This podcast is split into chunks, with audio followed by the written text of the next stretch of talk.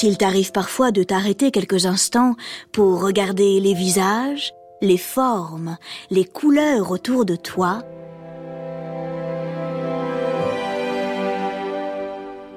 alors tu as peut-être un œil de peintre.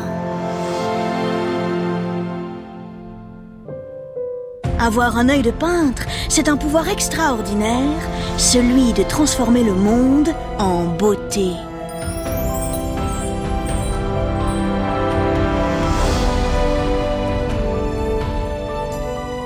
Ce pouvoir, une femme épatante le possédait. Elisabeth Louise Vigée Lebrun.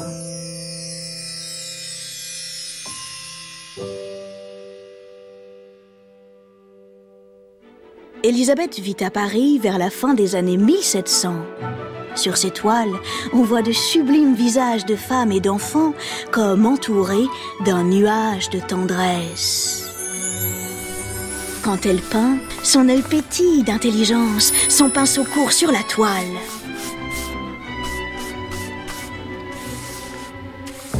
Elisabeth a voyagé à travers toute l'Europe. Elle a vu Rome, Vienne et Saint-Pétersbourg. Elle a fait le portrait de grandes reines, de rois, de princesses. Elle a mis sa vie au service de l'art. C'est une femme courageuse, énergique et indépendante. Bref, c'est une battante comme on les aime. Ça tombe bien, c'est l'héroïne de cette Odyssée.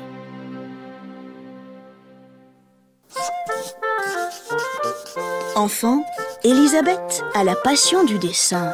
C'est comme un feu joyeux qui l'anime, elle ne peut s'en empêcher, elle crayonne partout, tout le temps, sur ses cahiers et sur les murs de sa chambre.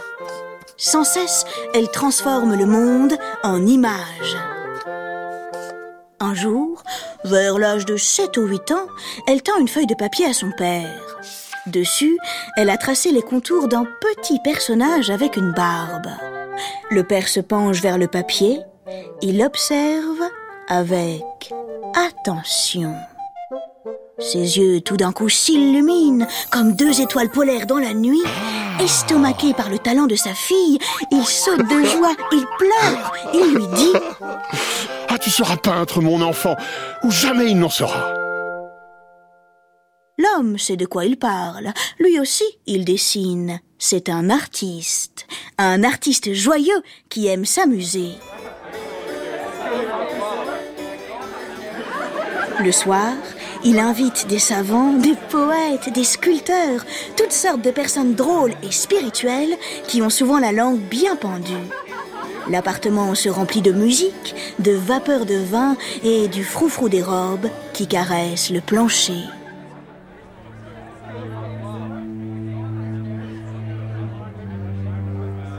À la tombée de la nuit, on allume les bougies. Autour de la table, Elisabeth observe l'ombre et la lumière courir sur les visages. Elle trouve ça magnifique. Elle regarde les sourcils, les nez, les lèvres. Elle se dit visage a sa propre poésie.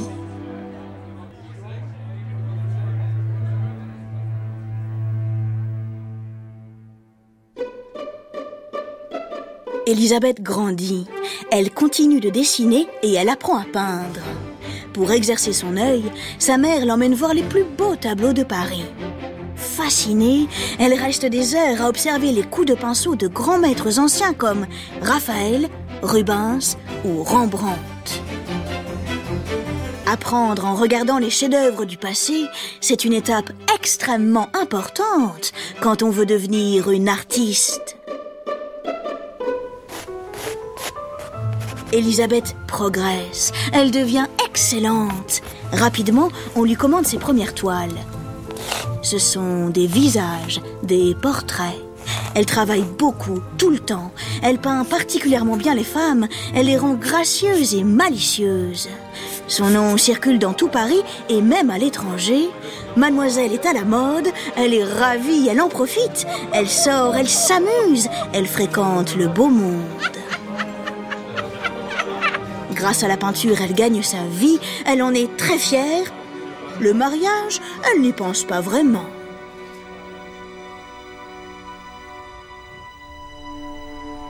Un homme pourtant lui fait la cour. Il s'appelle Jean-Baptiste Lebrun. C'est un marchand d'art très connu. Et il veut l'épouser. Sa mère, qui le croit très influent et riche, la pousse à accepter. Élisabeth hésite jusque devant l'église. Elle finit par dire oui. Elle le regrette à l'instant même où elle prononce le mot. Parfois, dans la vie, on prend de mauvaises décisions, ça arrive. Disons que ça fait partie de l'expérience. Entre-temps, son nom a fait son chemin jusqu'à l'entourage de Louis XVI, le roi de France.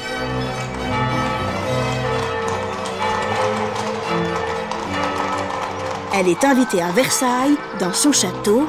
Élisabeth peint désormais pour la cour. C'est une bonne place, mais il faut faire ses preuves. Au début, elle fait des copies de tableaux très célèbres. Oui, pourquoi pas? Mais à la longue, oh, ça lasse, c'est un peu limité, question créativité. Heureusement, elle s'accroche, son talent finit par la faire repérer des duchesses, des comtesses et même des ambassadeurs se font peindre par elle. Entre deux toiles, Elisabeth se promène dans le château. Versailles, ouh, elle l'adore. C'est immense et raffiné, il y a du doré partout. On dirait un petit paradis.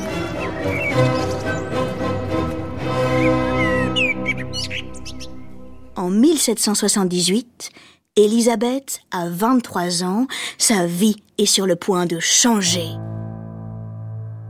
Comment? Eh bien, un grand honneur lui est fait. On lui demande de peindre la reine Marie-Antoinette.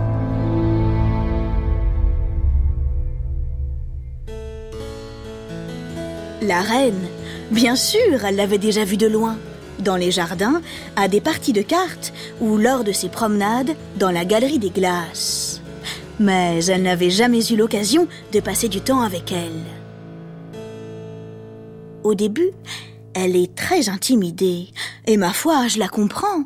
C'est assez particulier, tu sais, de faire le portrait de quelqu'un, surtout quand il s'agit de la reine de France.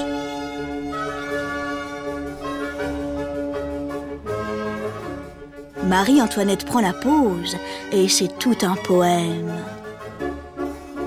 Elle se tient droite, on dirait qu'un fil invisible tire le sommet du crâne.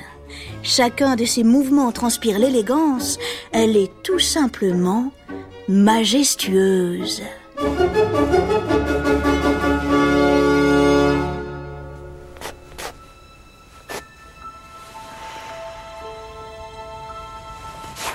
À l'instant précis où elle l'a peint, toute l'attention d'Elisabeth est dirigée vers elle, son modèle.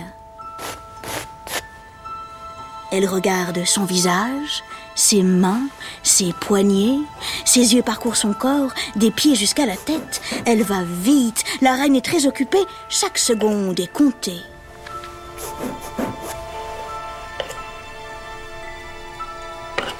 Notre héroïne vit un moment magique.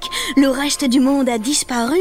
Elle ne voit plus que la reine, sa beauté, ses formes et l'éclat de sa peau. Sur la toile, Marie-Antoinette est lumineuse. Elle rayonne de toute sa splendeur. Personne jusqu'à présent n'avait réussi à la peindre aussi bien. Cette œuvre, c'est le portrait de Marie-Antoinette en grand habit de cour. Élisabeth en est fière. Elle sait qu'elle a accompli quelque chose de grand et d'unique. Le roi lui-même la complimente. Je ne m'y connais pas en peinture, lui confie-t-il un soir après dîner? mais vous me la faites aimer. Oh bravo, Elisabeth, quel succès La reine l'a choisi comme peintre officiel.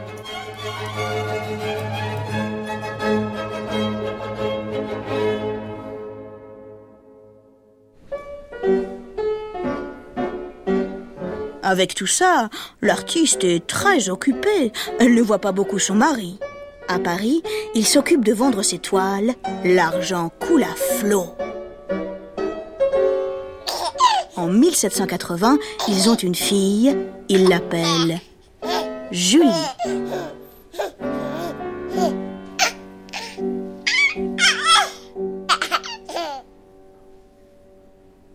Elisabeth ne s'arrête pas pour autant de peindre.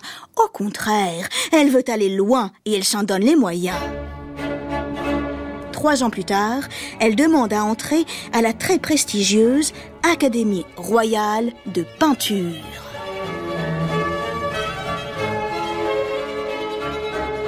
La barbe, le directeur refuse. Pourquoi? Oh, ce n'est pas à cause de sa peinture, qui est franchement remarquable. Non, il y a, paraît-il, un problème de règlement très compliqué. Et puis, soyons honnêtes, à cette époque, les académiciens n'ont pas tellement envie de voir des femmes à leur côté. Ah oui, vraiment Eh bien, c'est ce qu'on va voir. Elisabeth, quand il le faut, sait se transformer en dragon. Elle ne se laisse pas faire, elle en parle à la reine. Marie-Antoinette réagit au quart de tour, ni une ni deux, elle fait admettre sa protégée sur ordre royal. Pendant ce temps, comme une violente bourrasque chargée d'éclairs, la voix du peuple gronde. Depuis quelques mois, la révolution est en marche. Les Français sont en colère, ils ne veulent plus de la royauté. Le 5 octobre 1789, les Parisiennes se rendent à Versailles. Elles ont faim, elles réclament du pain. Le lendemain, au milieu des piques et des baïonnettes, elles ramènent la famille royale à Paris. Le pays est en feu. Dans quelques années, Louis XVI et Marie-Antoinette, quick, quick, passeront sous la guillotine.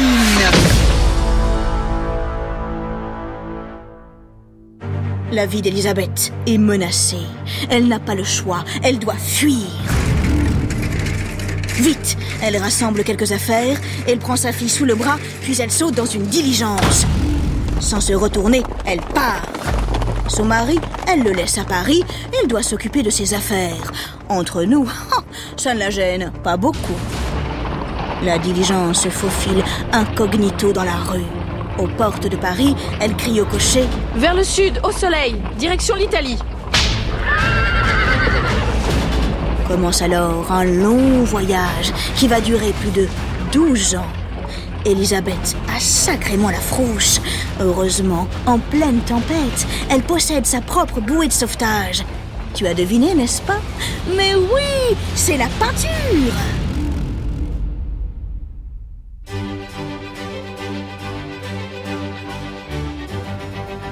Elisabeth et Julie posent leurs valises à Rome, puis à Naples. La région est une véritable merveille, un écrin de beauté. À Naples, la reine Marie-Caroline, la sœur de Marie-Antoinette, accueille les deux Françaises à bras ouverts. Se régale-t-elle de délicieuses pizzas margherita? Impossible à dire. En revanche, Elisabeth peint, ça c'est certain. Comme toujours, c'est comme ça qu'elle gagne sa vie.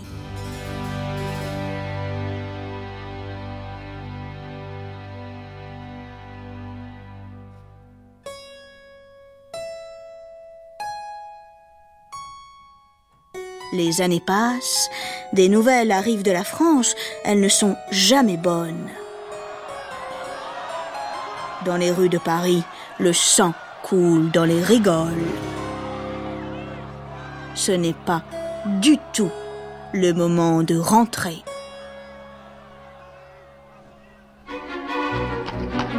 Alors Elisabeth continue de voyager. Elle se rend dans chaque ville où son pinceau l'appelle. La vie n'est pas toujours facile, mais elle se bat. Elle se débrouille pour vendre sa peinture à Parme, à Florence, à Venise, à Vienne et même en Russie. Les deux voyageuses arrivent à Saint-Pétersbourg dans la lueur d'un petit matin d'été, le 23 juillet 1795. Les grandes rues, les immenses places, la Neva si claire et si pure qui coule délicieusement au cœur de la ville, tout cela plaît immédiatement à Élisabeth. Tant mieux, car elle reste six ans dans la capitale impériale. Notre courageuse héroïne travaille d'arrache-pied nuit et jour. Elle peint presque tous les nobles de Saint-Pétersbourg. Et puis, entre deux portraits, tu la connais maintenant. Elle sort, elle va au bal, au concert, au spectacle.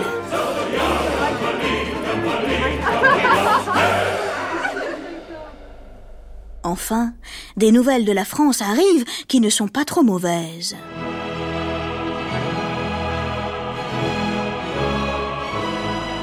Le pays a connu de sacrés bouleversements, c'est vrai, mais la révolution semble à peu près terminée. Pour Elisabeth vient le temps de rentrer. En 1802, la voilà de retour à Paris. Elle est contente et en même temps, c'est étrange, la ville a beaucoup changé.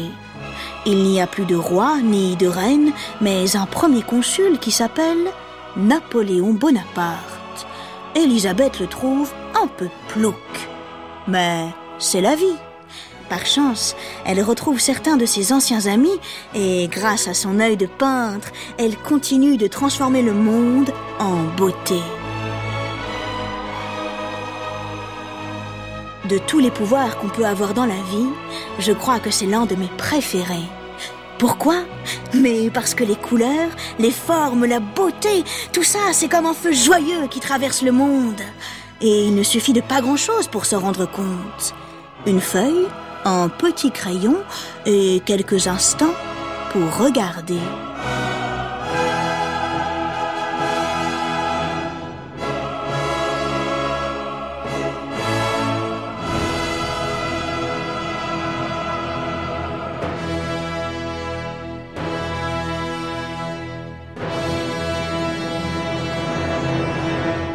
Les Odyssées du Louvre est un podcast original de France Inter et du Musée du Louvre.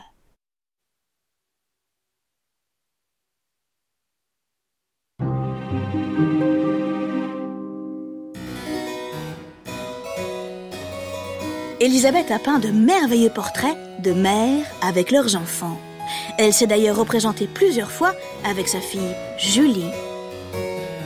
L'un de ses autoportraits s'appelle Madame Vigée-Lebrun et sa fille Jeanne Lucie Louise, dite Julie. Tu peux voir ce petit bijou peint en 1789 au musée du Louvre. Il est exposé au premier étage de l'aile Denon dans la salle 702. Elisabeth n'a pas son pareil pour peindre les sourires. Ils sont très émouvants et extrêmement vivants. Et puis, ils ont quelque chose en plus. Elle est parmi les premiers peintres à montrer les dents de ses modèles. Comment est-ce possible? Je t'explique. Tu te souviens? Elisabeth vit à la fin des années 1700 et jusque-là l'hygiène c'était comment dire pas terrible terrible. Disons que les gens avaient souvent de gros problèmes de dents. Certaines étaient pourries ou parfois il en manquait.